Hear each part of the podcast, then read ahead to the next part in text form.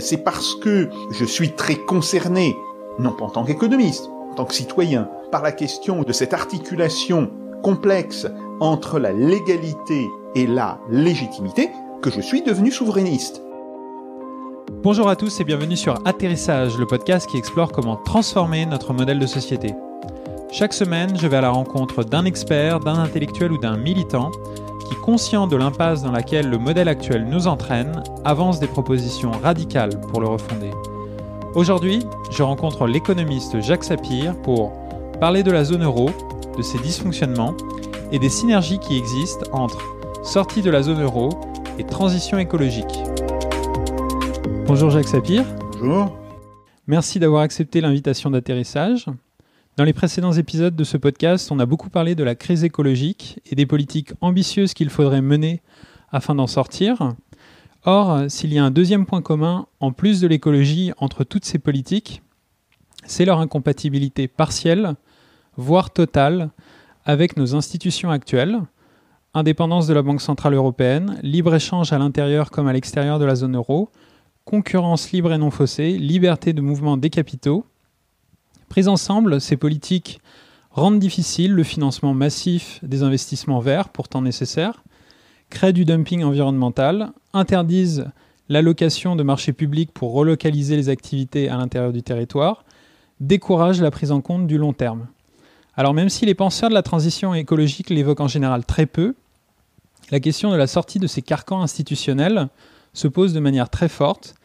Comme vous êtes l'un des principaux économistes français critique des institutions de la zone euro et plus généralement de la mondialisation, j'avais envie de vous rencontrer afin d'échanger sur les synergies possibles entre, d'une part, la transition écologique, notamment la remise en cause de la croissance, et d'autre part, la sortie de la zone euro. Mais avant de vous poser ma première question, je voudrais commencer par vous présenter un petit peu davantage. Comme je le disais précédemment, vous êtes économiste, directeur d'études à l'école des hautes études en sciences sociales, le HESS. Vous êtes un expert de l'économie russe que vous avez étudié sur les périodes avant, pendant et après la chute de l'URSS. Et à partir du milieu des années 2000, vous soutenez publiquement des positions qu'on dit hétérodoxes, remettant en cause la construction de la monnaie unique européenne et la globalisation. Vous avez écrit un grand nombre d'ouvrages sur ces questions, dont notamment la démondialisation en 2011, Faut-il sortir de l'euro en 2012 Alors pour commencer, ma première question sera, j'imagine, assez simple pour vous. Pourquoi souhaitez-vous que la France sorte de l'euro? Alors, euh, si vous voulez, c'est une question qui a plusieurs dimensions. Euh, si d'abord je souhaite que, la France sorte de l'euro, et pas plus exactement, si je souhaite la dissolution de la zone euro, c'est pas simplement la sortie euh, de la France, et que l'euro ne fonctionne plus du tout, euh, c'est tout simplement parce que je pense que l'euro a, euh, en réalité, accru massivement les divergences entre les pays de l'Union européenne, a plongé plusieurs de ces pays dans une crise de longue durée, et que fondamentalement, euh, l'euro n'est que la reformulation dans les années 1990 d'une vieille idée, mais qui est une idée profondément fausse, euh, qui est l'idée de l'étalon or. Euh, en fait, l'euro, d'une certaine manière, fixe à jamais les parités entre les monnaies, euh, parité entre la France et l'Allemagne, entre euh, l'Allemagne et l'Italie, entre la France et l'Italie, etc. Et on sait que ce système ne fonctionne jamais. Euh, que en réalité, euh, où on a euh, une flexibilité au niveau des taux de change, où on doit avoir une flexibilité au niveau des salaires, et d'une certaine manière, les salaires sont beaucoup plus rigides que les taux de change, les salaires peuvent évidemment euh, être baissés, mais ça a des conséquences économiques extrêmement graves. Et donc, euh, c'est d'une certaine manière l'ajustement par les taux de change qui fait ce travail et qui le fait bien mieux que toute autre forme d'ajustement. Donc, c'est une première raison, si vous voulez, le fait que la zone euro aujourd'hui fonctionne comme fonctionnait le bloc or euh, qui va grosso modo euh, du gouvernement Poincaré euh, après la Première Guerre mondiale euh, jusqu'aux années 32-35 et ce bloc or a éclaté et ça a été une excellente chose. Il faut que les différents pays retrouvent leur souveraineté monétaire et puissent ajuster leur taux de change. Ça, c'est un premier point. Il y a une deuxième dimension qui est une dimension, euh, cette fois-ci, je dirais, plus théorique. C'est le fait que euh, la zone euro implique avec elle des formes euh, de non-contrôle des capitaux, une forme de déréglementation généralisée au niveau financier et bancaire qui est extraordinairement nocive. Alors, cette forme n'est pas intrinsèquement lié à l'existence de l'euro. On sait que l'Allemagne, par exemple, avait soutenu euh, l'absence de contrôle des capitaux, euh, l'absence de forme de réglementation euh, des mouvements de capitaux depuis très longtemps. Bien. en fait, les, premiers affrontements qu'il y a eu sur ce problème datent du milieu des années 1970. mais aujourd'hui, avec les institutions euh, de la zone euro, avec la création de la Banque centrale européenne, euh, on a d'une certaine manière euh, donné les clés de la maison à l'Allemagne, et ceci a été une erreur extrêmement lourde qui a été commise. Donc, de ce point de vue-là, je pense qu'il y a aussi des raisons qui ne vont pas simplement sur la question des taux de change, qui sont des raisons plus théoriques, pour demander euh, la dissolution de la zone euro. Euh, la troisième dimension, c'est une dimension, alors là, qui sera plus euh, politique et, et, qui en fait fait référence un petit peu à ce qu'on appelait autrefois, fin, fin du 19e siècle, début du 20e siècle, l'économie politique, c'est que tout système économique se développe dans un système politique. Ce système politique fonctionne en réalité sur la base de la souveraineté.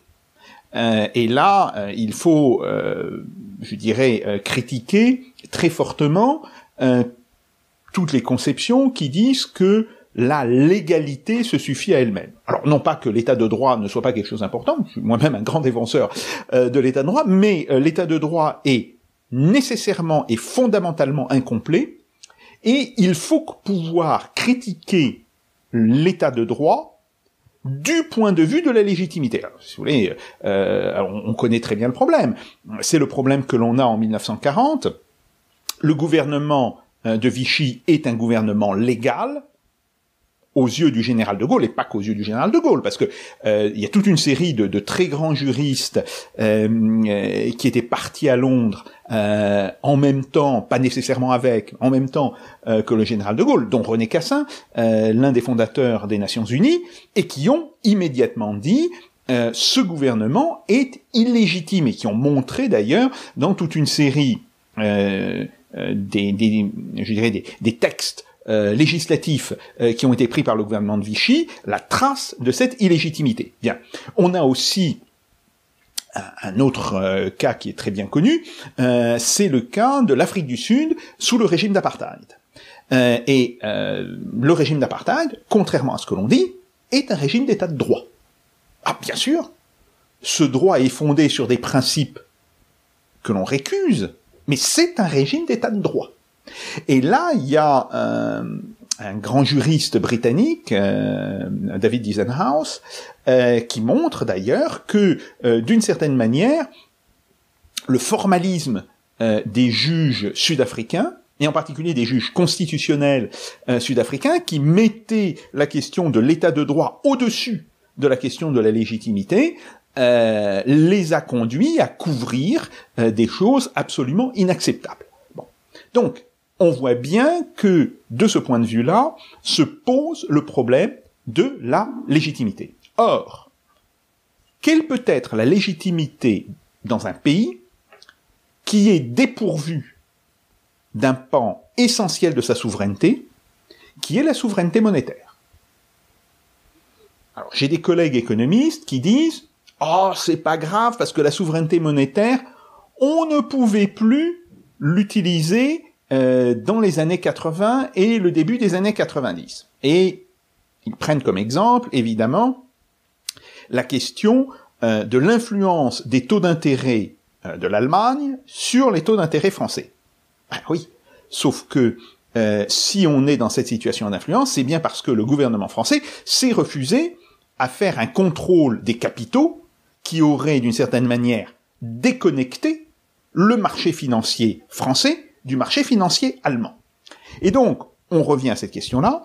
Euh, quelle peut être la légitimité dans un pays qui a abandonné une partie euh, de sa souveraineté, une partie importante de sa souveraineté, et c'est pour cela, si vous voulez, euh, c'est parce que je suis très concerné, non pas en tant qu'économiste, en tant que citoyen, je suis très concerné par la question de la démocratie, par la question justement de cette articulation complexe entre la légalité et la légitimité, que je suis devenu souverainiste, si vous voulez, et que je me réclame du souverainisme au sens où euh, il doit y avoir une puissance politique souveraine, et on voit très bien que euh, dans le cadre de la zone euro, il n'y a pas cette puissance politique souveraine, il n'y a pas de puissance qui puisse d'une certaine manière remplacer la souveraineté de la nation française, la souveraineté de la France. Donc, c'est une troisième raison, mais là, je dirais une raison euh, plutôt fondé en philosophie politique euh, et en analyse euh, des systèmes politiques qui m'amène à condamner la question de l'euro. Alors pour retrouver notre souveraineté, pour retrouver aussi notre capacité de marge de manœuvre en termes d'économie, vous préconisez la dissolution de la zone euro. Et avant d'examiner un petit peu en détail les conséquences de cette dissolution de la zone euro, vous êtes sans doute d'accord pour dire que la sortie d'un ensemble juridique et économique aussi intégré qu'est la zone euro, eh bien, ça peut créer des remous, des incertitudes, des risques qui peuvent à la fin potentiellement se solder dans des résultats désastreux et pas forcément maîtrisés. Donc ma question ce serait quels sont les risques que vous anticipez lors d'une dissolution de la zone euro et quel serait d'après vous le meilleur scénario pour la France pour sortir de la zone euro de manière maîtrisée vis-à-vis d'elle-même et vis-à-vis de ses partenaires? Alors, euh, sur la question des risques, d'abord il faut euh, tout de suite dire, ce sont des risques de court terme, ce ne sont pas des risques de long terme. Euh, dans le moyen et dans le long terme, disons si on regarde à, à 10 ans, il n'y a pas de risque.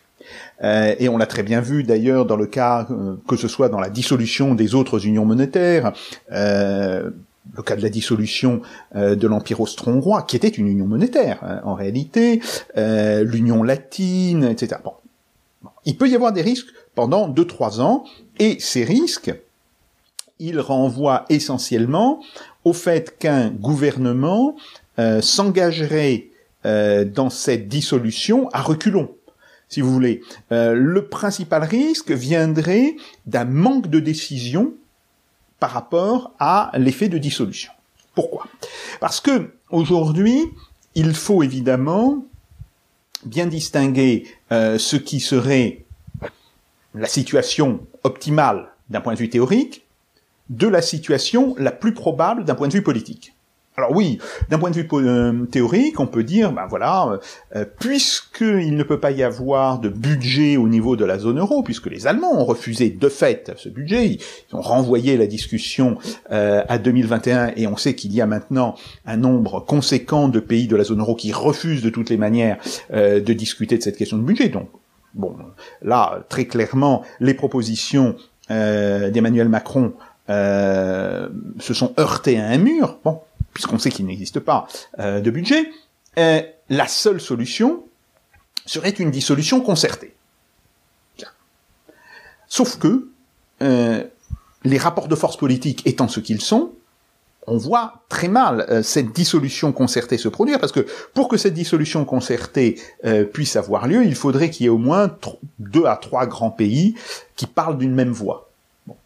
Et aujourd'hui, on ne voit pas, par exemple, le gouvernement français, le gouvernement italien euh, se mettre tout simplement d'accord pour aller dire aux Allemands, écoutez, bon, l'euro c'est fini, euh, donc vous avez le choix, ou euh, nous sortons, ou on dissout tous ensemble l'euro. Bon, ça serait évidemment la meilleure des solutions, mais cette solution, je dois le dire, a très très très très peu de chances de se produire. Donc on sera en présence de solutions impures, de, euh, de solutions qui sont euh, imparfaites. Et euh, ces solutions, ça sera, à mon avis, une nouvelle crise dans la zone euro autour d'un grand pays, pas d'un pays comme la Grèce, hein, d'un grand pays. Bien entendu, c'est à l'Italie à laquelle je pense, qui va amener à ce moment-là ce pays de fait à sortir de la zone euro Et à ce moment-là, le problème sera posé aux autres pays de la zone euro. Qu'est-ce qu'on fait? Parce que avec l'Italie, c'est quand même la troisième économie. Euh, c'est la troisième population. Donc c'est un point.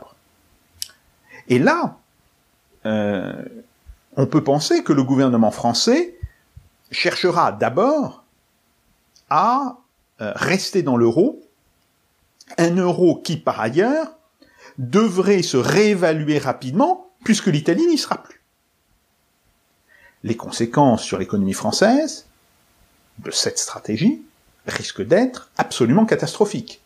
Euh, une première évaluation montre que la volonté de rester dans la zone euro, euh, ça va provoquer entre 500 000 et 800 000 chômeurs dans ce qu'on appelle les effets dits de premier tour, c'est-à-dire les effets immédiats de perte de compétitivité par rapport à l'Italie, mais que si on regarde évidemment, parce que bien sûr le, gouvernement français va réagir, il va chercher à restaurer la compétitivité, et la seule manière de restaurer la compétitivité dans une union monétaire, c'est euh, de baisser les salaires euh, et de baisser euh, les dépenses publiques de manière tout à fait considérable, et à ce moment-là, évidemment, cette baisse des salaires va contraindre de manière très forte la demande en France et va reprovoquer entre 200 000 et 400 000 chômeurs. Donc, si vous voulez, on est face à euh, une perspective tout à fait euh, catastrophique et qui va obliger le gouvernement français,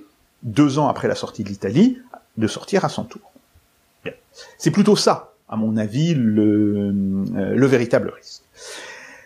Alors après, euh, bien sûr, il peut y avoir des, même dans le cas d'une dissolution ordonnée, il peut y avoir quelques problèmes techniques, mais ces problèmes techniques, justement parce qu'ils sont techniques, peuvent être parfaitement euh, résolus. Si vous voulez, euh, en réalité, euh, même avec l'existence euh, de l'euro, les monnaies nationales n'ont jamais disparu, en particulier sur la place de Londres. Alors c'est quelque chose que peu de gens savent, mais il existe toujours une cotation du franc, une cotation du Dutch Mark, une cotation de l'année. Sauf que, comme il n'y a pas de volume de transaction, ces cotations sont à zéro. Mais concrètement, euh, elles existent toujours dans le système bancaire. Et donc là, bah, simplement, ce qui se passerait, ben, euh, elles euh, retrouveraient un volume d'opérations et, en quelques semaines, un nouvel équilibre d'échange apparaîtrait, un équilibre d'échange qui serait d'ailleurs caractérisé par une hausse de la monnaie allemande. Peut-être que les Allemands garderont l'euro, peut-être qu'ils reviendront au Deutsche Mark, ça n'a aucune importance d'ailleurs, mais la monnaie allemande s'appréciera euh, fortement, entre 15 et 25% et des monnaies euh, comme la monnaie française, la monnaie italienne, euh, peut-être la monnaie espagnole, devrait se déprécier d'environ 10%. Alors, je, je, précise tout de suite pour les gens qui nous écoutent que on fait ces calculs par rapport à une monnaie qui ne fait pas partie de la zone euro, c'est le dollar. Hein, ça ne veut pas dire que euh, je sois un partisan d'une zone économique dollar. Mais simplement, il faut bien à un moment donné dire, bon, euh, ça serait la même chose si on prenait le yuan. Hein. Par ailleurs, euh, je pourrais dire aussi que le Deutsche Mark s'apprécierait par rapport au yuan et nos monnaies se déprécieraient par rapport au yuan. Bien. Ce qui est important de voir, c'est que on aurait en fait une dépréciation relative. Il n'y a pas de dépréciation absolue. Il n'y a que des dépréciations relatives. Donc on aurait une dépréciation relative de nos monnaies par rapport à l'Allemagne, qui serait au minimum de 25%, probablement jusqu'à 35 et 40% au plus. on voit immédiatement l'impact que ça a sur euh, l'activité économique. Ça veut dire que les produits français et italiens deviennent massivement plus compétitifs sur le marché allemand d'abord, mais sur tous les marchés sur lesquels ils sont en concurrence avec des produits allemands, et que, inversement, euh, les produits allemands perdent de la compétitivité, que ce soit sur les marchés français et italiens, ou sur des marchés sur lesquels ils sont en concurrence. Pour prendre un exemple très concret, ben quelqu'un qui euh, voudrait acheter euh, une Audi ou une BMW ou une Mercedes, bah, il devra accepter de payer entre 25 et 35% plus cher. Mais un Allemand qui aurait envie de s'acheter une Renault, une Peugeot ou une Fiat ou une Alfa Romeo, il paierait 25 euh, à 35% moins cher. On voit immédiatement l'impact. Alors, c'est extrêmement important parce que euh, l'industrie automobile est en réalité euh, assez intégrée au niveau mondial. Ça veut donc dire que les grands constructeurs et surtout les sous-traitants de ces constructeurs, parce qu'aujourd'hui, la plupart des constructeurs ne sont que des assembleurs, et l'essentiel, ce sont des sous-traitants, eh bien, euh, ils verraient que la France et l'Italie sont devenus des d'une certaine manière des champions de compétitivité, et ils délocaliseraient pour venir s'installer dans nos pays, recréant ainsi de l'emploi. Et évidemment, tout ce que je vous dis euh, pour l'automobile, ça s'applique dans de très nombreux cas. Prenons par exemple le cas d'Airbus. Dans le cas d'Airbus, alors il faut savoir qu'il y a une partie des produits euh, d'Airbus euh, qui sont produits dans la zone dollar. bon, là, il y aurait nécessairement une augmentation du coût d'environ 10%, puisque, je, répète que par rapport au dollar, on aurait une dépréciation euh, du franc d'environ 10%, ou une dépréciation de la lire euh, d'environ 10%. Bon. Mais cette appréciation de certains euh, produits, qui font partie de la chaîne Airbus, serait largement compensée par la baisse du coût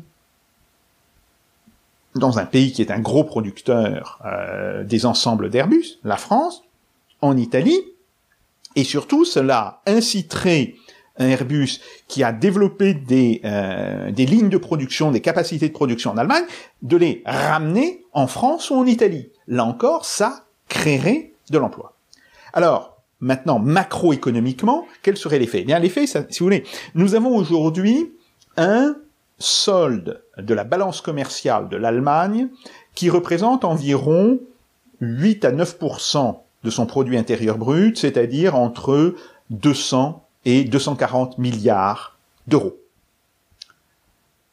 L'Allemagne ayant refusé de répartir ce solde au profit des pays de la zone euro qui, eux, souffraient de la surévaluation de leur monnaie et de la dépréciation en fait euh, de la monnaie allemande, eh bien, euh, se verrait là, par la force du marché, contrainte de redistribuer euh, une grosse partie de ses excédents, probablement entre les trois quarts et les neuf dixièmes de ses excédents, à des pays comme la France, l'Italie, l'Espagne euh, aussi. Et on voit immédiatement toutes les dimensions positives que cela aurait. D'ailleurs, ça permettrait de rééquilibrer le commerce au niveau des pays euh, de l'Union européenne, et ça leur permettrait d'une certaine manière de sortir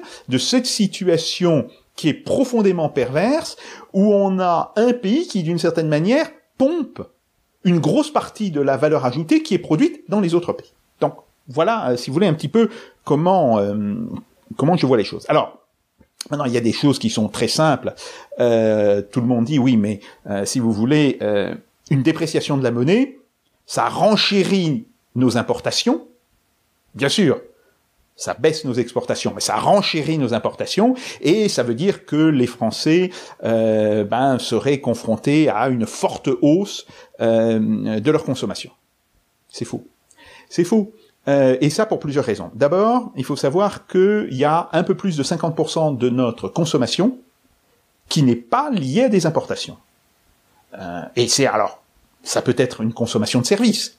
Par exemple, les loyers que l'on paye, ou les intérêts que l'on paye euh, sur des emprunts qui nous ont permis d'acheter un appartement, une maison, etc. Bien.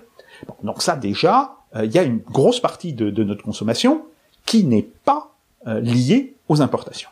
Deuxièmement, ces importations, elles viennent pas toutes d'Allemagne et des États-Unis. Elles viennent aussi de pays d'Europe, comme l'Italie, etc., euh, comme l'Espagne, Et là, de fait, le franc varierait très peu. Il se déprécierait en même temps que euh, la lire italienne et que la, et que euh, la nouvelle pesetas. Donc, on a fait des calculs avec des, collègues économistes il y a quelques années, et on avait vu que euh, l'impact en matière de hausse des prix serait de l'ordre de 2 à 3% Autrement dit, si on admet que l'on a aujourd'hui une hausse des prix de l'ordre de 1,5% ou 1% en France, on aurait pendant une année, parce que ça serait, si vous voulez, un mécanisme à un coût, on aurait pendant une année euh, une inflation qui serait autour de euh, 3,5 voire 4%, et après immédiatement on revient. Et euh, je termine en disant, on a là-dessus euh, un exemple, si vous voulez, en grandeur réelle, qui est extrêmement intéressant. C'est ce qui s'est passé en Russie. Alors, la Russie était un pays qui importait énormément euh, pour sa consommation intérieure, euh, et qui importe toujours d'ailleurs une grande partie euh, de sa consommation intérieure. et on sait que le rouble s'est déprécié de novembre 2014 à grosso modo la fin de l'été 2015. il s'est déprécié d'environ 50%. C'est important hein, comme, comme dépréciation. Euh, la hausse des prix cumulés a été de l'ordre de 14% répartis sur trois ans. Donc, on sait que empiriquement, euh, la hausse des prix est grosso modo le tiers du volume de la dépréciation. Enfin, le tiers du montant, plus exactement, euh, de la dépréciation. Donc voilà.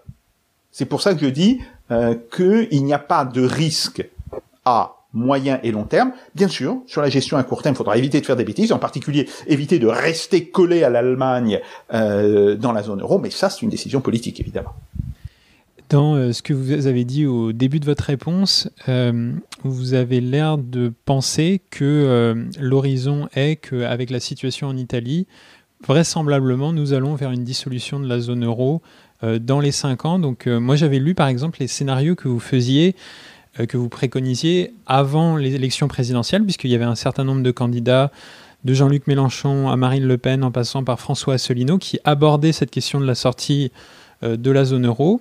Donc, euh, je me souviens que pour Jean-Luc Mélenchon et Marine Le Pen, vous les jugiez sévèrement sur les scénarios qu'ils émettaient, puisque Marine Le Pen voulait organiser un référendum, Jean-Luc Mélenchon voulait faire une mécanique de et la, préconise toujours de plan A, je négocie, plan B, je sors.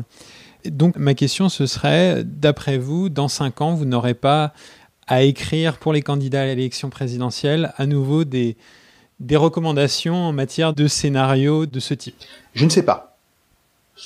Et je le dis très honnêtement, euh, je ne peux pas dire aujourd'hui dans quelle situation nous serons dans quatre ans ou dans cinq ans. Simplement, ce que je dis, c'est qu'il y a une dynamique qui est en train de s'enclencher autour de la question italienne. Le gouvernement italien veut prendre des mesures et des mesures qui sont euh, contradictoires avec euh, les décisions de la Banque centrale européenne et de l'Eurogroupe. Euh, rien qu'aujourd'hui, il y a une décision, enfin non, c'est hier soir, il y a une déclaration de la Banque centrale européenne disant ne touchez pas la réforme des retraites parce que là, euh, euh, c'est contradictoire avec les mécaniques de la zone euro. Et le gouvernement italien, lui, par contre, veut absolument euh, remettre à plat la, réforme des retraites. Donc, on va aller vers une série d'affrontements sur cette question-là. L'Italie est bien mieux placée que la Grèce pour gérer ces affrontements.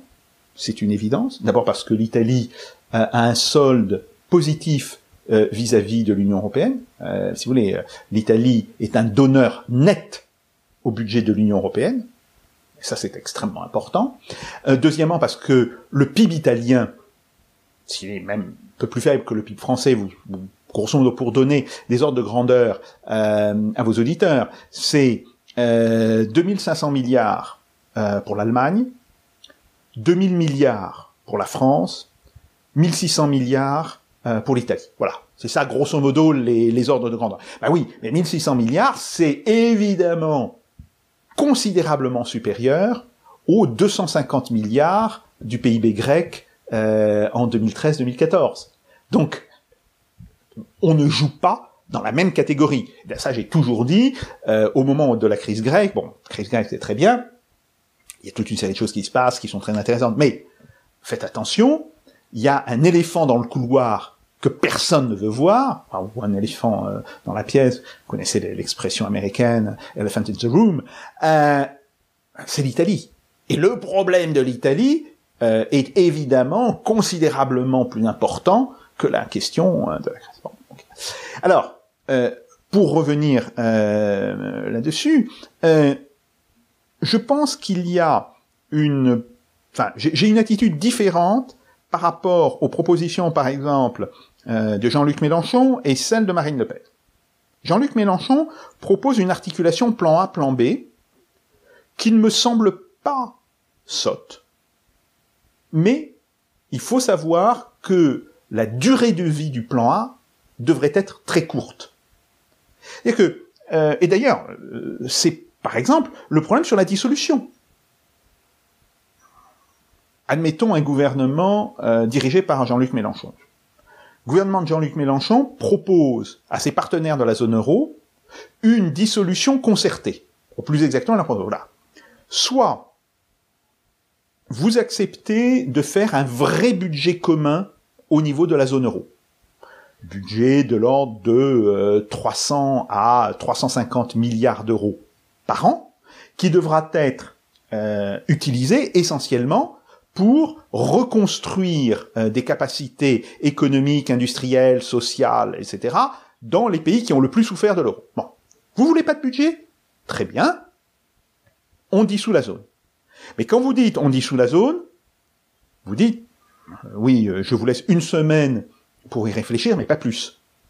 Il faut pas que ça s'étende sur des périodes de 18 mois, 2 ans, etc. Donc voilà. Euh, si euh, sur cette question.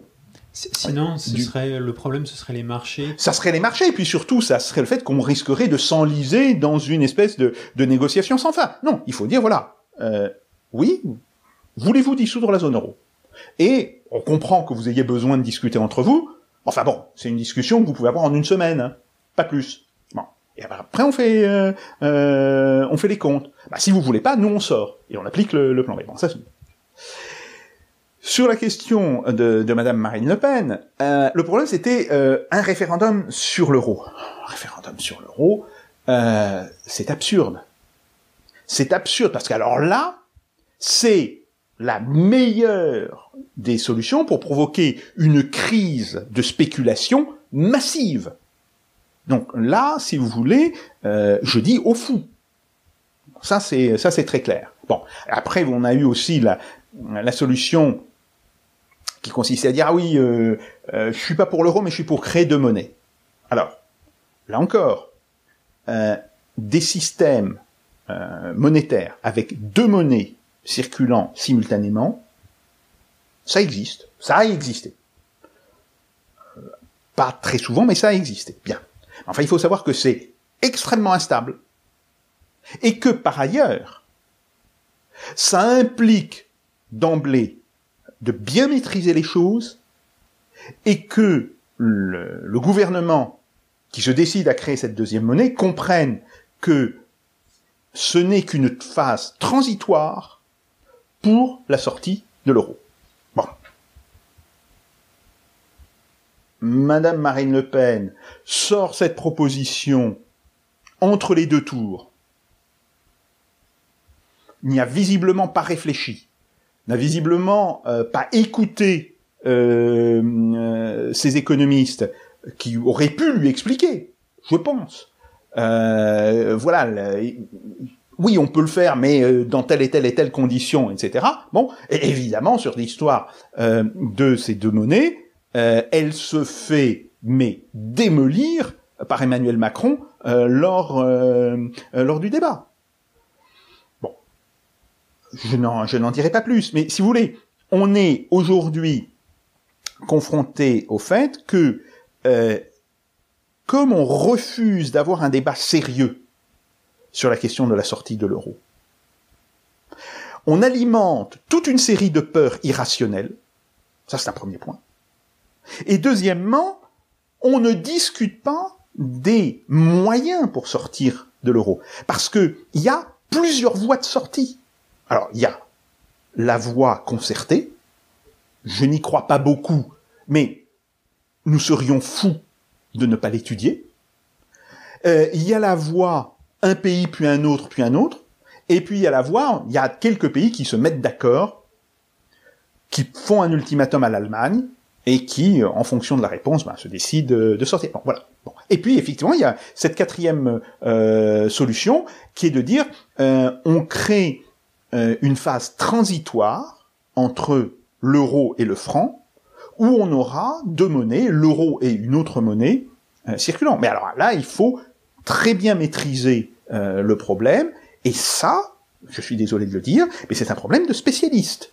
alors bien sûr, je n'exige pas des, euh, des, personnages politiques, euh, que ce soit Jean-Luc Mélenchon, que ce soit Marine Le Pen, d'être des économistes, pas du tout. Il n'y a, aucune raison d'ailleurs qu'ils soient euh, des économistes, et quelles que soient, je dirais, les, les, satisfactions que j'ai pu tirer de ma profession, je sais très bien qu'on peut parfaitement vivre très heureux sans être économiste. Bon, mais sur ces questions-là, il faut à tout prix bien maîtriser cette question, et donc ça veut dire euh, que l'homme politique qui va tenir ce discours doit être capable de dire, bon, oui, je suis pour un système à deux monnaies comme système transitoire, elle doit tout de suite dire que c'est un système transitoire, parce qu'autrement ça n'a pas de sens, et il doit alors pouvoir renvoyer à un discours construit euh, du côté de ses experts. Euh, de ce point de vue-là, il faut regarder quand même ce qu'avait fait M. Silvio Berlusconi il y a quelques années. Bon, M. Berlusconi euh, n'a probablement plus d'avenir politique euh, en Italie, quoique la vie politique italienne étant ce qu'elle est, personne ne peut dire plus jamais. mais M. Berlusconi est le premier homme politique européen à avoir évoqué cette histoire des deux monnaies. Et pour avoir parlé avec certains des experts économiques qui travaillaient à l'époque pour Silvio Berlusconi, de dire qu'il avait parfaitement conscience de ce que ça impliquait et de ce que ça et de ce que ça signifiait. Alors lui-même ne rentrait pas dans les détails parce que lui non plus il n'est pas économiste, c'est pas c'est pas son boulot, c'est pas son job, euh, mais il avait parfaitement euh, conscience de ce que ça impliquait. Tout à l'heure, vous disiez que l'Italie, la politique qu'elle a envie de mener dans le domaine économique euh, est en contradiction avec la zone euro. Dans les scénarios que vous aviez émis pour accompagner une dissolution, une sortie de la zone euro de la part de la France, en plus d'un changement de monnaie, il y avait euh, d'autres mesures visant un petit peu à relancer l'économie française. Euh, vous parliez euh, d'un contrôle des capitaux, notamment à court terme, et de donner aussi la priorité aux entreprises françaises via des mesures protectionnistes pour relancer cette économie. Et pour aborder les choses de manière un petit peu précise, de telles mesures euh, sont a priori contraires à des règles qui ne sont pas les règles de l'euro, mais qui sont des règles concernant l'Union européenne, qui sont la liberté de circulation des capitaux, des marchandises et des personnes, la concurrence libre et non faussée au sein du marché intérieur, donc j'avais envie de vous poser la question, est-ce que en plus de euh, cette question de la monnaie, vous êtes aussi favorable à une forme de sortie de l'Union européenne Alors, euh, premièrement, il faut d'abord toujours euh, se souvenir que toutes les mesures qui sont des directives européennes sont toujours susceptibles de suspension si la situation intérieure du pays l'impose qui dit suspension ne dit pas annulation, bien sûr, mais on peut pour une certaine période, un an, un an et demi, deux ans, dire on ne rejette pas ces mesures, mais on décide de les suspendre. Ça, c'est un point extrêmement important. Deuxièmement, euh, la politique, c'est quelque chose de dynamique. Hein. Euh, et de ce point de vue-là, je dirais que la meilleure métaphore euh, de la politique, c'est la guerre. Ou inversement, la guerre est la meilleure métaphore euh, de la politique. Bien. Euh, en fait, à partir du moment où on prend un certain nombre de mesures, vos partenaires réagissent. Et puis il y a des choses qui se passent. Et donc, euh, quand vous abordez votre deuxième train de mesures, vous n'êtes plus dans la situation de départ. La situation a, a déjà changé. Et donc là, ça veut dire que on peut, d'une certaine manière, imposer euh, à l'ensemble des pays de l'Union européenne des changements. Alors bien sûr, on, les gens qui ont dit oui, mais ces changements, vous pouvez pas le faire parce que légalement, il faut qu'on décide, il faut l'unanimité à 27. Non, euh, ça se passera de manière beaucoup plus simple. Euh, si vous voulez, c'est le fait que on décide de suspendre toute une série de mesures. Immédiatement, on prend les mesures que l'on veut dans le cadre de cette suspension, ça aura un impact sur ces autres pays, ils seront obligés de réagir. Et donc, quand on va rediscuter après des réglementations européennes, on ne sera plus dans la situation de départ. Donc c'est un petit peu cette dynamique euh, que je vois.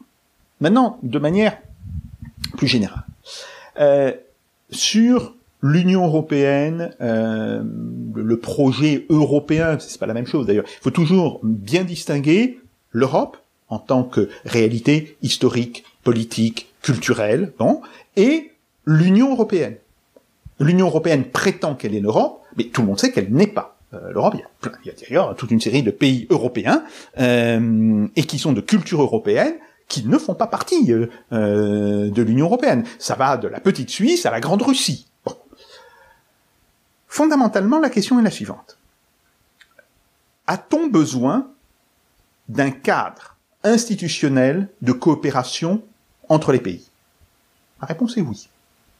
Et la réponse, elle est oui depuis maintenant assez longtemps.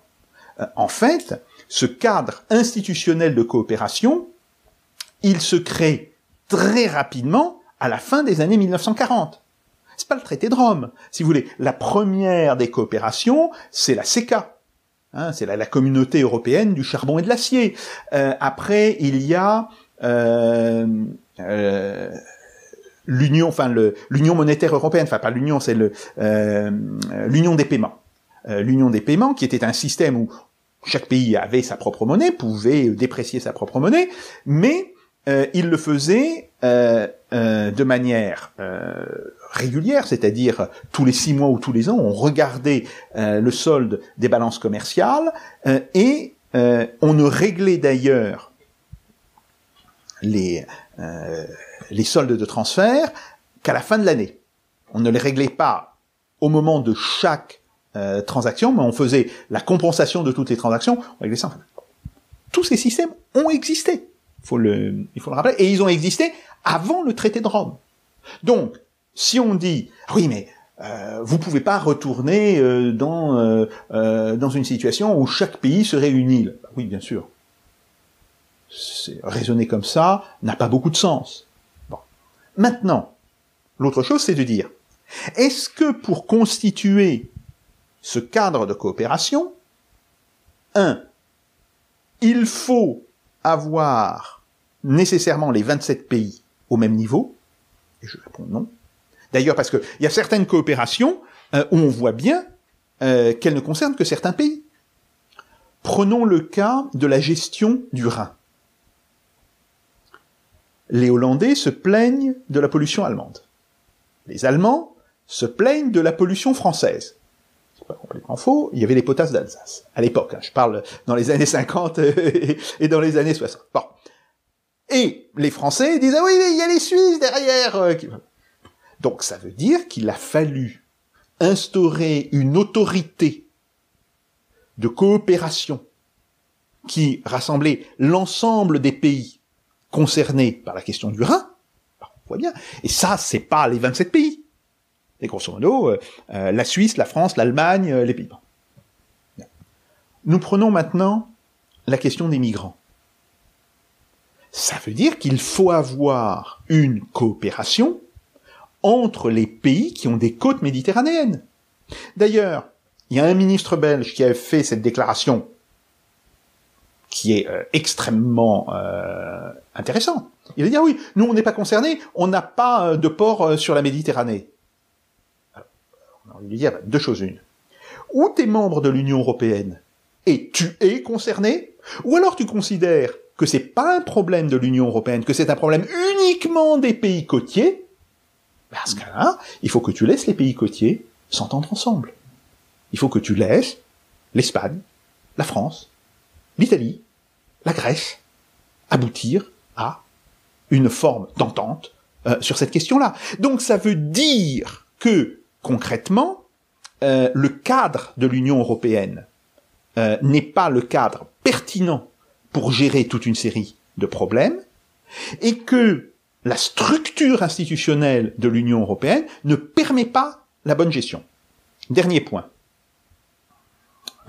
Les, dirigeants européens, que ce soit M. Juncker, que ce soit M. Tusk, bon, etc., se gargarisent de ce qu'ils appellent les grands programmes européens. Et qu'est-ce qu'ils disent? Qu'est-ce qu'ils donnent comme grands programmes? Ariane Espace et Airbus. Sauf que, là, en tant qu'économiste, et spécialiste un petit peu des, euh, des technologies de l'aérospatiale, ce qui a été pendant tout un temps euh, une, de mes, euh, une de mes sphères de compétences, je peux leur dire, attendez, Airbus n'a jamais été une création de l'Union européenne, ni même d'ailleurs euh, de la CE. Airbus, c'est fondamentalement un accord passé entre l'industrie aéronautique française et l'industrie aéronautique allemande, ouvert à l'industrie aéronautique italienne et à l'industrie aéronautique espagnole, et bien après, dans lequel des industriels euh, britanniques, contre leur gouvernement, ont décidé de s'associer. Donc on a eu une union des industriels, mais pas des gouvernements. Bon. Si je prends maintenant le cas d'Ariane Espace. Ariane Espace, euh, vous êtes un petit peu jeune pour le pour savoir l'histoire de comment ça s'est passé, mais euh, il y a eu un premier programme spatial européen, la fusée Europa. Cinq ou six tirs, autant d'échecs. Et euh, les ingénieurs français ont très vite identifié la raison. Ils n'étaient pas les seuls d'ailleurs. Ils ont dit il y a pas des, il y a des échecs constamment parce qu'il n'y a pas de maître d'œuvre. Donc, président Pompidou euh, ce que ça, a été décidé euh, sous la présidence Pompidou, a décidé de proposer aux Européens un système, Ariane, mais dans lequel un pays, la France, avait la maîtrise d'œuvre. Complètement. Et comme il s'attendait à ce qu'il y ait des réticences, que, il a dit, ben, en même temps, on va proposer un projet de fusée purement française ayant les mêmes capacités. Et euh, ce projet de fusée, il avait été constitué en rassemblant les propulseurs des missiles du plateau d'Albion.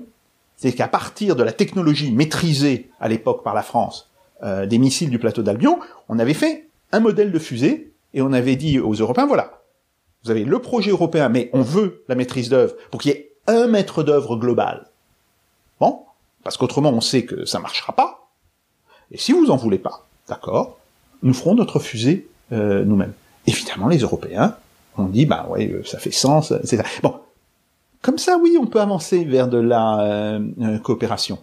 Mais l'idée de dire ce sont des grands projets européens, c'est un grand n'importe quoi. Pour en revenir à la question de l'euro, j'avais fait une petite typologie personnelle des économistes qui considèrent la sortie de la zone euro et ses conséquences.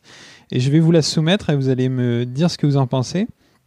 Alors, j'ai euh, plutôt euh, trouvé trois catégories. Donc, il y a euh, la catégorie des économistes qui pensent qu'une sortie de l'euro serait bénéfique pour la croissance et pour la France. Donc, vous en faites partie. Il y a d'autres économistes qui pensent strictement le contraire, qu'une sortie de l'euro serait à la fois terrible pour la croissance et pour la France.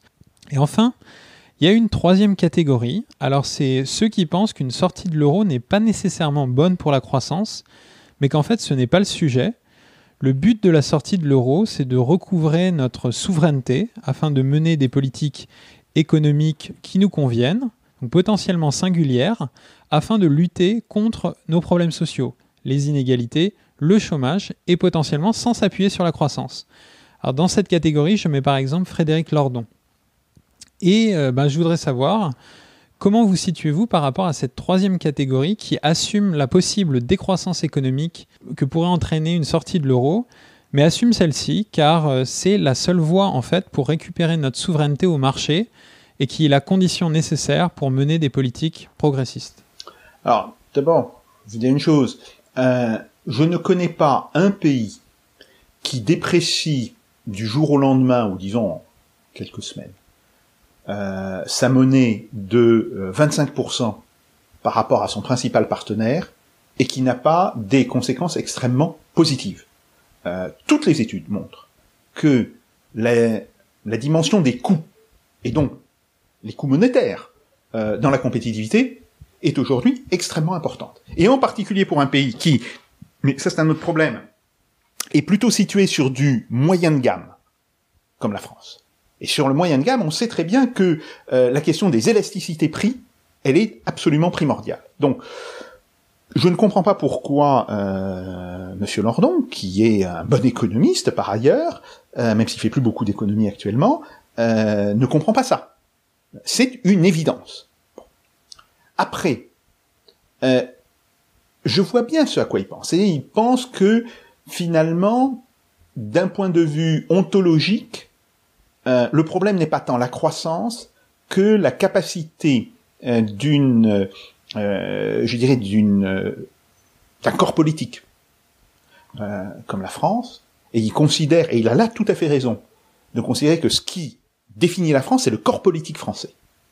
doit retrouver d'abord sa souveraineté pour être capable de gérer ses problèmes.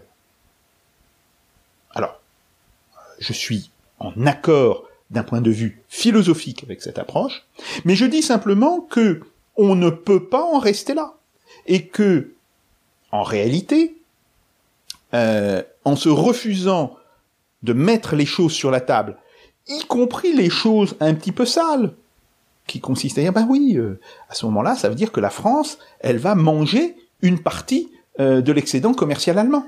Et ça sera très bien. Euh, d'ailleurs, bon, euh, on se prive de toute possibilité d'agir. Et donc, je pense que cette espèce de, de fuite vers un raisonnement très théorique, très ontologique, qui d'ailleurs caractérise les textes que, publie euh, Frédéric Lordon depuis maintenant euh, deux ans et demi à trois ans, me semble plutôt une fuite hors du réel et un refus de prendre ses responsabilités.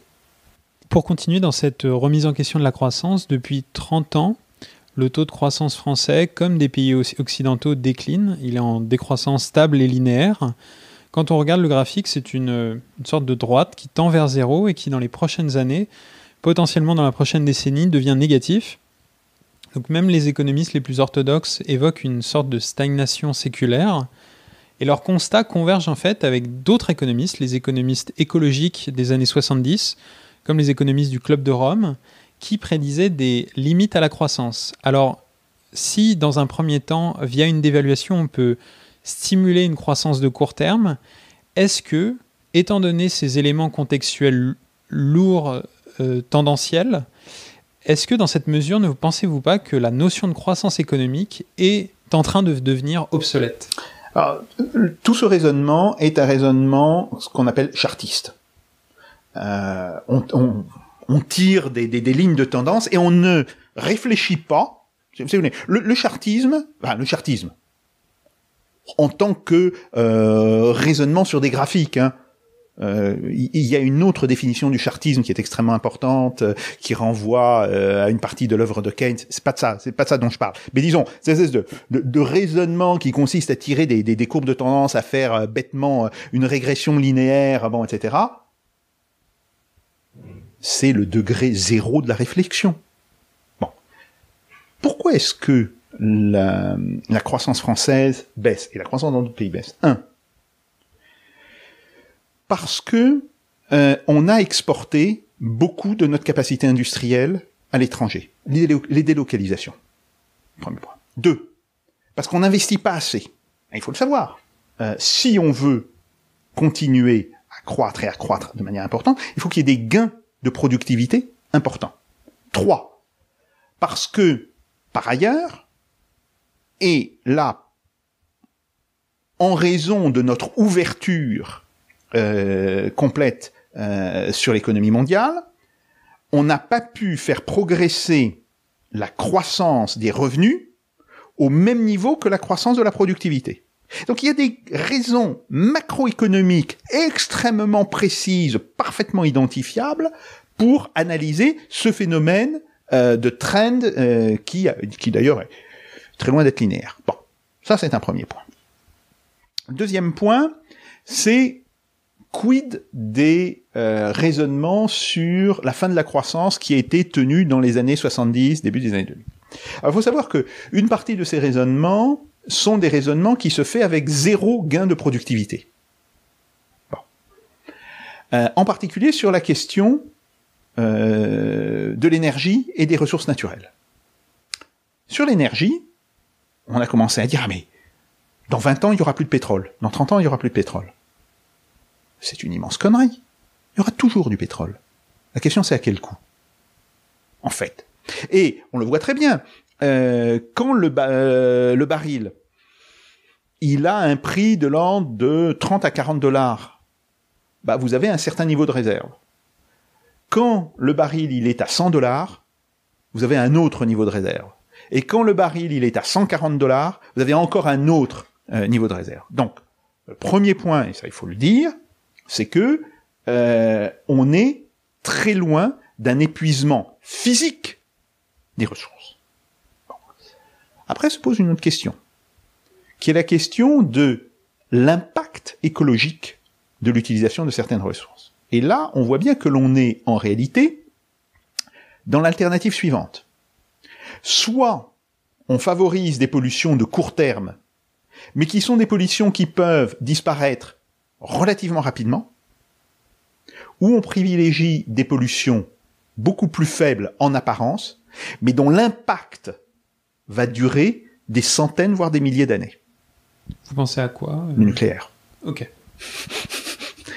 mais pas seulement le nucléaire. Euh, le passage au tout électrique, bon, qui est lié d'ailleurs euh, au nucléaire.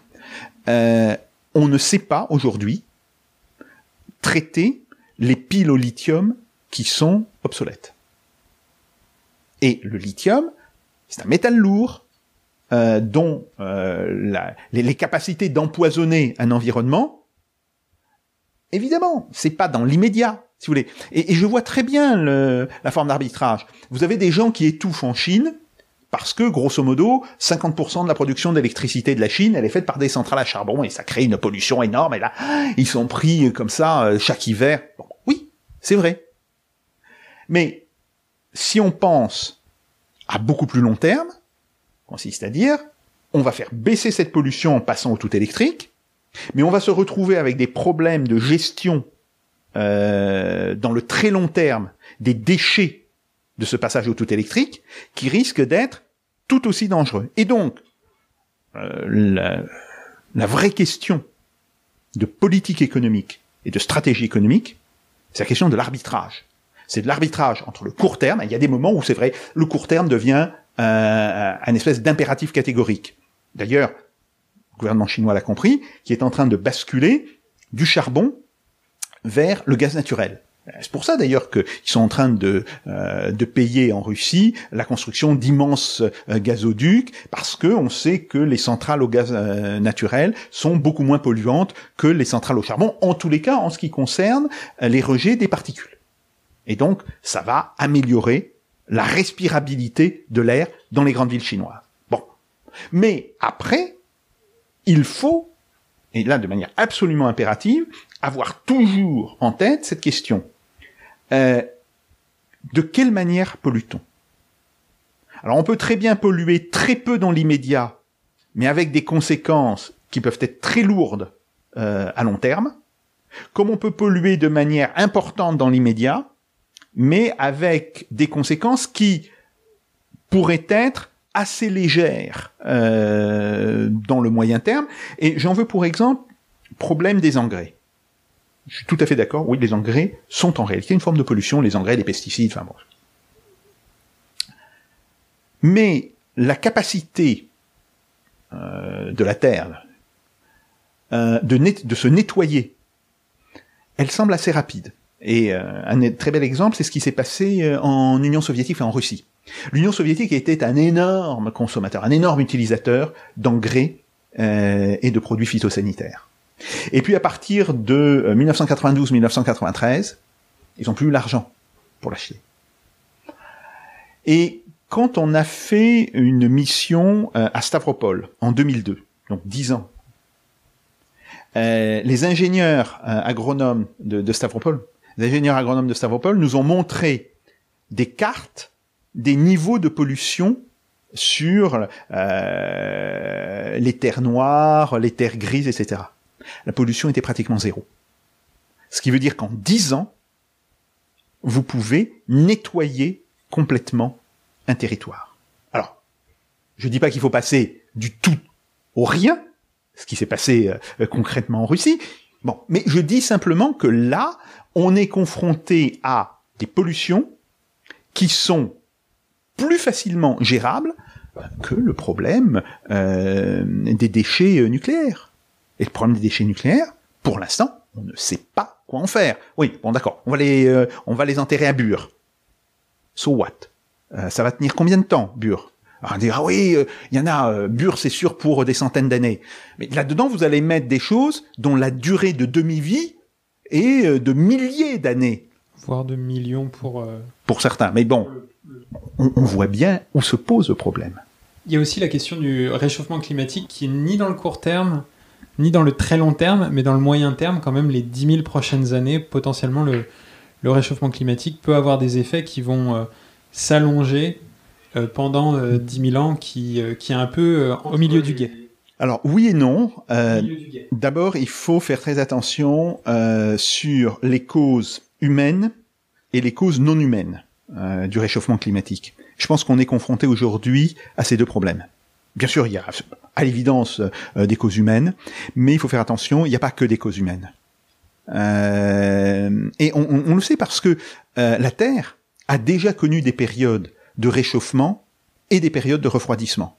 En réalité, il n'y a pas une température constante euh, de la Terre. Elle a cette température a fortement varié euh, dans le passé. Vous savez que le dernier âge de glace, par rapport auquel d'ailleurs on a tendance à raisonner comme une norme, mais c'est pas une norme, c'était considéré comme un âge de glace.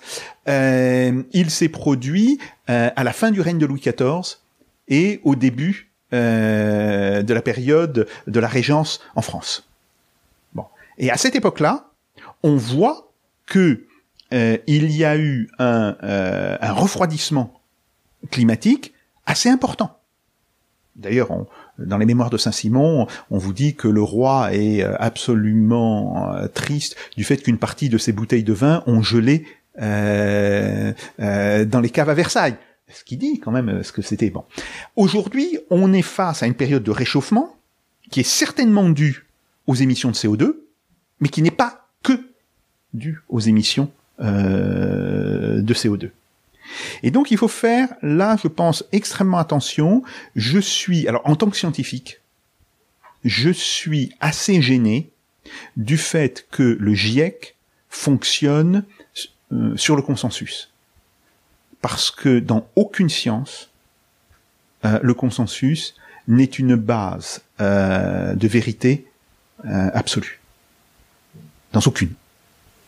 Mais c'est comme ça que les scientifiques fonctionnent euh, pour comment dire la publication des résultats et la vérification des résultats. C'est un mode de fonctionnement Après, de la communauté scientifique. C'est un mode de Ce fonctionnement. n'est pas une vérité, mais c'est un mode de C'est un mode de fonctionnement. fonctionnement, mais il faut, mais, mais, mais il faut être aussi critique par rapport à ce, à ce mode de fonctionnement. Parce que si on partait sur ce mode de fonctionnement, euh, si on avait eu l'équivalent d'un GIEC euh, en biologie euh, dans les années 1830, euh, on n'aurait jamais admis la présence des microbes.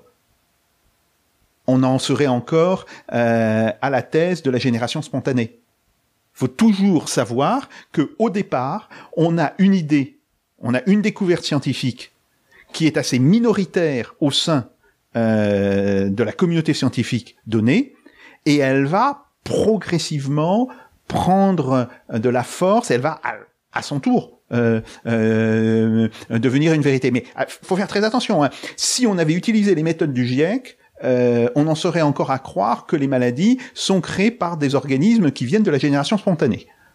Vous pensez par exemple à euh, Copernic ou Galilée qui allaient à l'inverse Oui, Et tout à fait. Mais, mais, mais je vous dis des Est-ce choses. qu'il est-ce qu'il y a des scientifiques qui incarnent une, une autre explication du réchauffement climatique euh, Il y a des gens, et je sais qu'il y a des. je- je- sur des résultats Bon. euh, Si vous- é- étant membre de l'Académie des sciences de, de Russie, euh, j'ai rencontré un certain nombre de scientifiques et qui tous disent oui, il est évident qu'il y a une dimension humaine hein, dans, euh, dans, dans des activités humaines. Mais l'ampleur du réchauffement euh, climatique est trop important pour que ce soit uniquement lié à l'activité humaine. Et qui euh, se pose la question de savoir qu'est-ce qui détermine réellement euh, ces cycles. Alors, évidemment, si on est dans une période de réchauffement non, enfin, pour des raisons non humaines, en plus l'activité humaine venant jouer là-dessus, ça peut être tout à fait dramatique. Alors ça, je suis, euh, je suis, mais il faut quand même là avoir euh, l'honnêteté. Vous doutez un peu. Enfin, je, c'est pas que je doute, je dis simplement, on ne peut pas attribuer à une seule cause un changement de cette importance. Et ça, c'est un point qui, lui, me semble euh, extrêmement important. Alors, ça ne veut pas dire qu'il ne faut pas lutter contre les causes humaines, et, et ce d'autant plus que on peut penser qu'il y a des causes non humaines. Et je dirais, euh, quand vous avez une voiture qui est en train d'accélérer, spontanément, parce qu'elle est par exemple euh, euh, dans une descente, si en plus vous appuyez sur l'accélérateur, c'est un peu fou.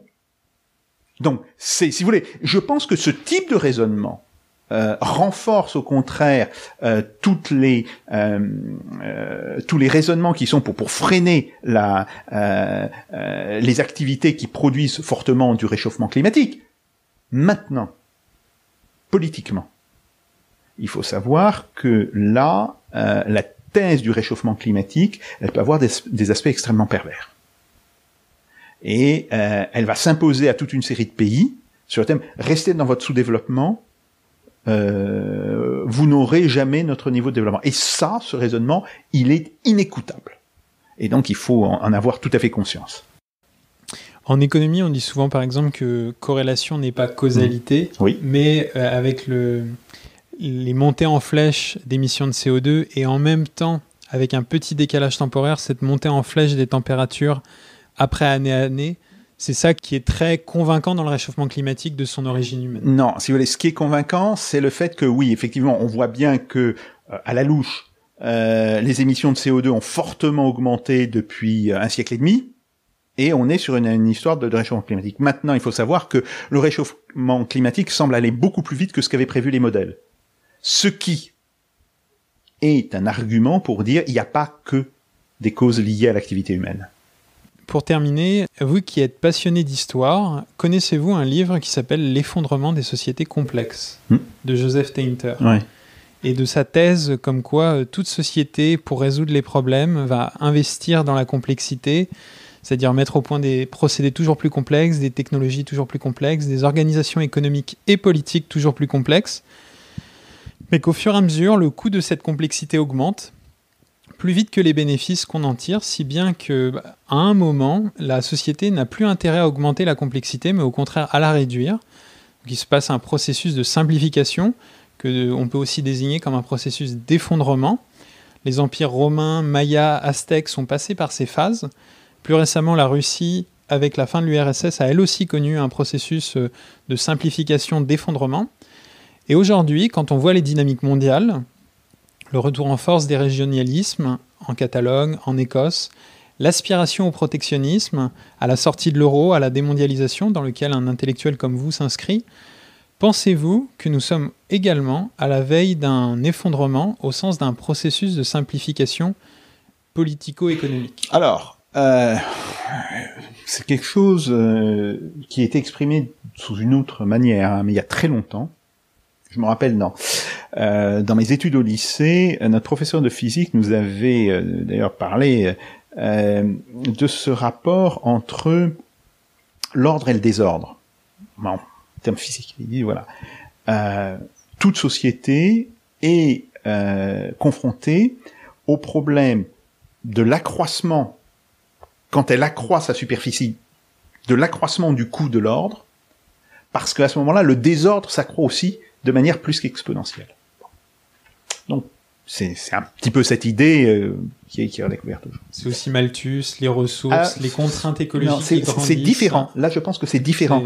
C'est- vraiment non parce que il y a plusieurs idées concurrentes, mais il faut pas les confondre. Il y a l'histoire des rendements marginaux décroissants. Oui, tout à fait. C'est-à-dire que à de. Et- et- plus et- en plus, ils rétrécissent. Mais et on sait que c'est pas vrai. Et on, et, et on, et on sait que ça c'est pas vrai. Donc, si vous voulez, déjà on peut on peut on peut on peut écarter ça. Que voulez-vous dire par euh, on sait que ce n'est pas vrai? Dans un certain cas, dans quel contexte exactement? Bah, C'est pas vrai dans l'industrie, c'est pas même pas vrai dans l'agriculture, euh, etc. À cause de la l'augmentation de la productivité. Tout à fait. Tout et, et, et, des rendements. Et, cette productivité n'est-elle pas en train, elle aussi, d'avoir des rendements marginaux décroissants? Alors, quand cette productivité est obtenue essentiellement euh, par de la chimie, oui. Oui, tout à fait. D'ailleurs, euh, j'enseignais ça euh, dans les années 80 à Nanterre. On, a des modèles de croissance, on a des modèles mathématiques qui montrent que quand on rajoute trop d'un facteur, ça fait baisser le rendement à l'échelle. Oui. Si vous voulez, c'est pas une découverte, hein, c'est des choses euh, euh, que les économistes savent depuis euh, assez longtemps. Bon, mais je pense que oui, il y a un vrai problème, qui est le problème ordre chaos. Et de ce point de vue-là, il y a quelque chose qui est très important, c'est le coût de l'information. Alors, le coût technique, le coût monétaire, tout ce qu'on fait. L'Empire romain s'effondre parce qu'il est devenu trop grand par rapport à sa maîtrise des moyens d'information. Classique. Si vous voulez, c'est euh, absolument classique. Euh, si par exemple les Romains avaient simplement connu le télégraphe chape, même pas de l'électricité, ils auraient peut-être pu tenir 200 euh, ou 300 ans de plus facilement. Parce que à l'époque, quand il se passait quelque chose sur la frontière avec les Germains, bon, sur le Limès, il fallait trois semaines pour que l'information arrive à Rome. Donc ça, ça c'est un vrai problème. Bon, ça c'est un, premier point. Après, il y a un autre problème qui est l'inverse, mais qui, en fait euh, relève de, la même problématique. Admettons que vous soyez euh, dans une situation où toutes les informations sont immédiatement disponibles. C'est-à-dire que il n'y a plus de coût de l'information, grosso modo euh, la société de l'internet. Mais se pose la question de savoir quelle est l'information pertinente. Et ça, ça veut dire qu'il faut que vous investissiez en capacité de traitement et pas simplement en capacité de transfert d'informations. Là aussi, les économistes feraient bien de regarder les travaux qui ont été faits dans le domaine militaire sur la question euh, du rapport signal-bruit, euh, sur la guerre électronique. Euh, bon, parce qu'aujourd'hui, on sait très bien que ce qui est important, c'est pas d'avoir le radar le plus puissant, mais d'avoir le radar qui soit le plus discriminant possible. Ben voilà, on est tout à fait dans ce type de logique. Vous ne pensez donc pas que cette, euh, cette croissance est à la fois euh, obsolète et à la fois indésirable d'un point de vue euh, écologique et d'un point de vue social, de par... Alors, la croissance n'est pas si vous voulez, la croissance n'est pas obsolète, très clairement, parce qu'on peut tout à fait euh, trouver des, causes euh, euh, particulières de, la baisse de la croissance. Maintenant, la question qui se pose, c'est que est-ce que l'on peut avoir au XXIe siècle une croissance fondée sur les mêmes facteurs qu'en 1970 La réponse est non. Bon, à nous de trouver les facteurs de croissance et euh, de trouver surtout les, euh, les modes de développement euh, qui iront avec une diminution, pas une suppression, mais une diminution de notre empreinte carbone. Bon, ça c'est vrai. Mais abandonner la perspective de la croissance à cause de ce problème me semble profondément faux. Et donc, on est beaucoup plus aujourd'hui dans la recherche euh, d'un nouveau mariage entre la question de la croissance et la question de la soutenabilité de la croissance. Mais je pense que on continuera à croître et peut-être à croître assez vite dans les 50 ou les 100 ans qui viennent. A priori, nous divergeons sur ce point, ou en, tout cas, euh, nous, écoutons les arguments des uns et des autres. J'avais envie de vous demander un, un, petit exercice de pensée, comme vous êtes également un connaisseur de l'économie russe, et euh, pendant la période avant et après l'URSS. Vous qui avez étudié cette économie dans sa phase de descente de la complexité, que recommanderiez-vous de faire si jamais ben, on doit admettre qu'on va au-devant d'une période de descente de complexité, consommation énergétique, d'activité économique, c'est-à-dire quels sont les éléments sur lesquels la Russie a pu euh, s'appuyer pendant cette phase? Et quelles sont au contraire les, les, les, choses qui ont déstabilisé la Russie lors de cette phase? Alors fondamentalement, euh, dans la phase de, disons, dans la première période de la transition, celle qui va de 1991 à 1998, on est euh, confronté à un phénomène de primitivisation de l'économie russe, de l'économie et de la société. Et face à cette primitivisation, euh, il faut reconstruire des institutions, mais avec un principe qui, qui à mon avis, est toujours valide, euh, faites simple, faites robuste. Et ça, c'est un conseil que je donne euh, en permanence. Euh, c'est un conseil que je donne en permanence euh, parce que, si vous voulez, je l'ai vécu en pratique. Hein. Ça ne sert strictement à rien de tenter de construire des usines à gaz que l'on aura énormément de mal à faire fonctionner. Vaut beaucoup mieux s'appuyer sur des choses qui sont robustes, qui sont relativement simples, qui sont contrôlables par les individus. Parce que euh, la pire cause de crise dans une société, c'est quand les individus se sentent dépossédés de leurs moyens de contrôle. Et là, vous avez des réactions qui sont extraordinairement violentes. Donc, je pense qu'il faut euh, penser la question de la démocratie, mais là encore la penser en des termes relativement simples, euh, avoir toujours des réserves de flexibilité au sein des institutions de manière à leur assurer une robustesse et une résilience euh, importante. Et vous savez, euh, quand je faisais mon service militaire, euh, là, vous êtes économiste, vous avez fait des maths, ouais, j'ai fait des maths. Euh, vous allez vous occuper euh, de l'ordinateur de, tir de mortier. Et j'arrive devant le sergent qui me dit bon, la conduite de tir par ordinateur, vous la ramenez au magasin. Moi, ce que je fais, c'est je monte mon mortier, je tire une charge trop loin, je, raccourcis la portée trop court, la, euh, troisième charge sera juste sur la tête euh, du gars d'en face, et en plus, comme il y aura les deux autres, il aura baissé la tête. Et ça, si vous voulez, euh, bah, vous dites ouais c'est un peu primitif comme pensée, mais il faut bien réfléchir. Par, par moment, ça fonctionne.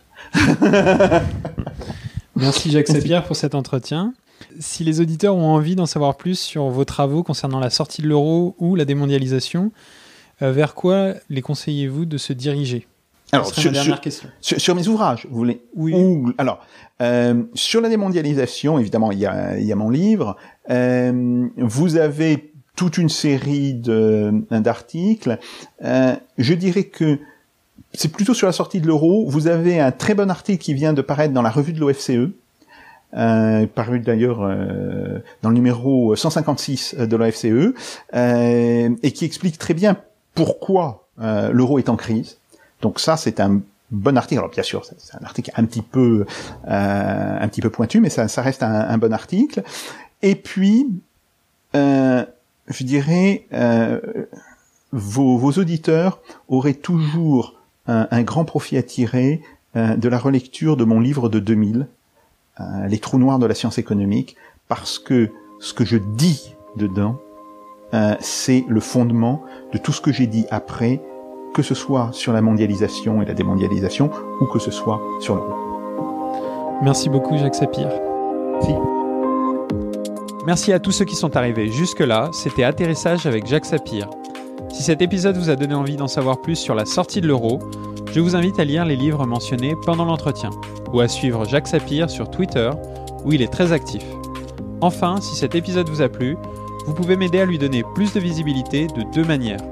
Tout d'abord, en mettant un pouce sur YouTube et ensuite en laissant un avis positif et 5 étoiles sur votre plateforme de podcast préférée. Apple Podcast sur iPhone ou Podcast Addict sur Android. Merci à tous et à la semaine prochaine.